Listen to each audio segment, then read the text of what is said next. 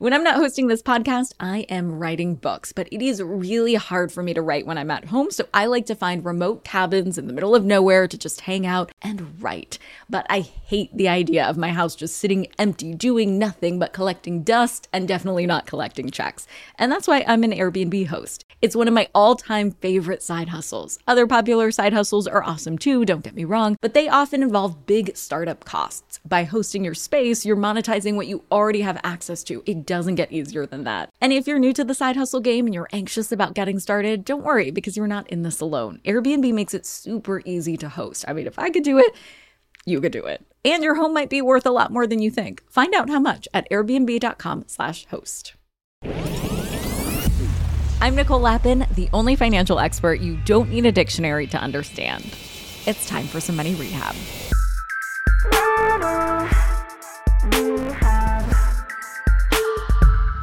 So, of course, I am not about that gatekeeping life. If I come across any tax tip or savings hack, I love to share it with you ASAP. You might know I have a Range Rover and I love her. So, when my car dealer emailed me about the Range Rover being a 6,000 pound write off last month, I was so excited to tell you about it. This tax hack is often known as the G Wagon write off or loophole. But I haven't taken advantage of this tax hack myself, and whenever I come across a tip that I haven't personally used, I always do extra research and fact checking before bringing it to you, because of course I do.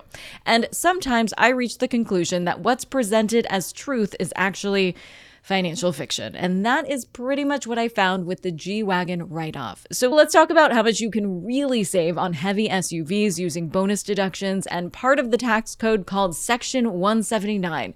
Of course, they would have such a boring ass name for it. That's why no one has ever heard of it. But Section 179 has all the rules about what you can and can't write off as depreciating business assets. Even though you might have seen some TikTok videos about it, this tip is paying out less and less every single year. So if you're thinking about making any big business purchases, this is hopefully your wake up call to try and do it before December 31st. Back to that email from the car dealer, which read, quote, for SUVs that weigh over 6,000 pounds, but no heavier than 14,000 pounds, the full 100% of the cost can be depreciated. Quick dictionary note here depreciation is the value an asset loses over time. It's also an accounting term that means spread the value of something out over a period of time. So, here in the email from my car guy, it's being used to refer to tax breaks that come from writing off lost value over time. Let's double click on depreciation. I'm going to use a camera for an example. If you're a wedding photographer, you can't just show up with your iPhone, snap a few pics, and peace out. You need a real camera, and those things are expensive.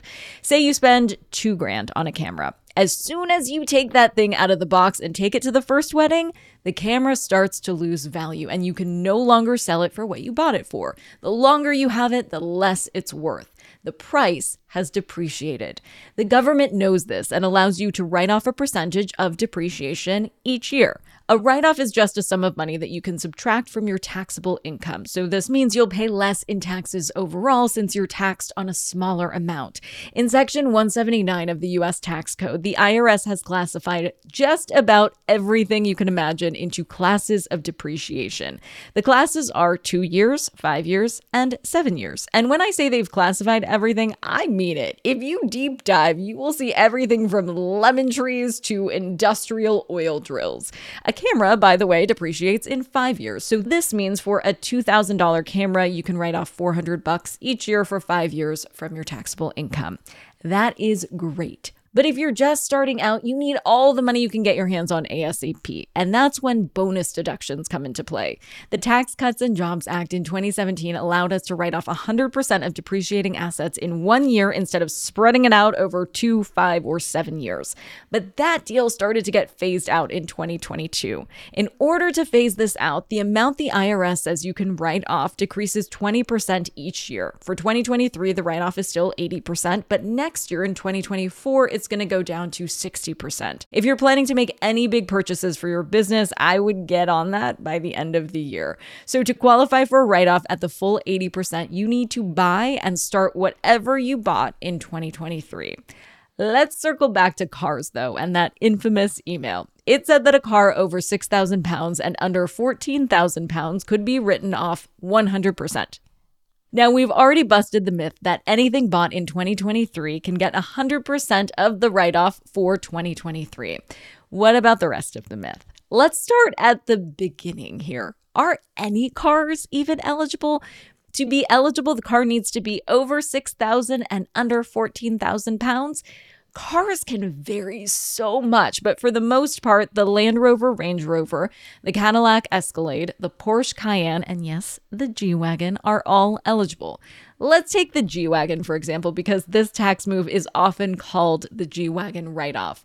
The starting price for a G Wagon is a cool 141K we now know that you can only write off 80% of your depreciating assets. So 80% of 141 grand is $113,000 ish, which is quite a nice chunk of change to count against your taxable income, but not so fast. Because there's a limit of how much you can write off when it comes to your car, the limit for a deduction on an SUV between 6,000 pounds and 14,000 pounds is $28,900, which I think we can all agree is a lot less than 113 grand.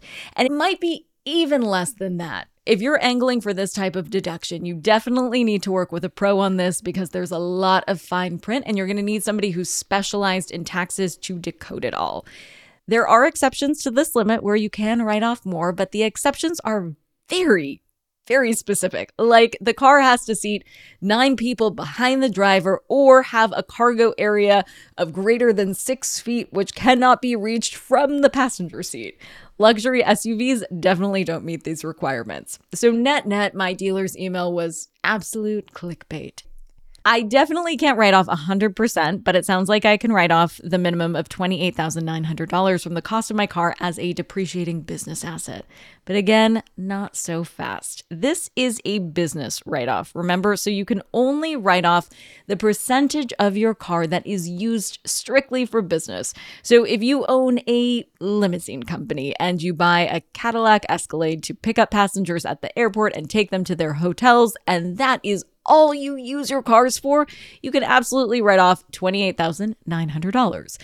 But what if you're a real estate agent with a brand new Porsche Cayenne that you use to take clients to showings, meet with appraisers, pick up staging furniture for rental places?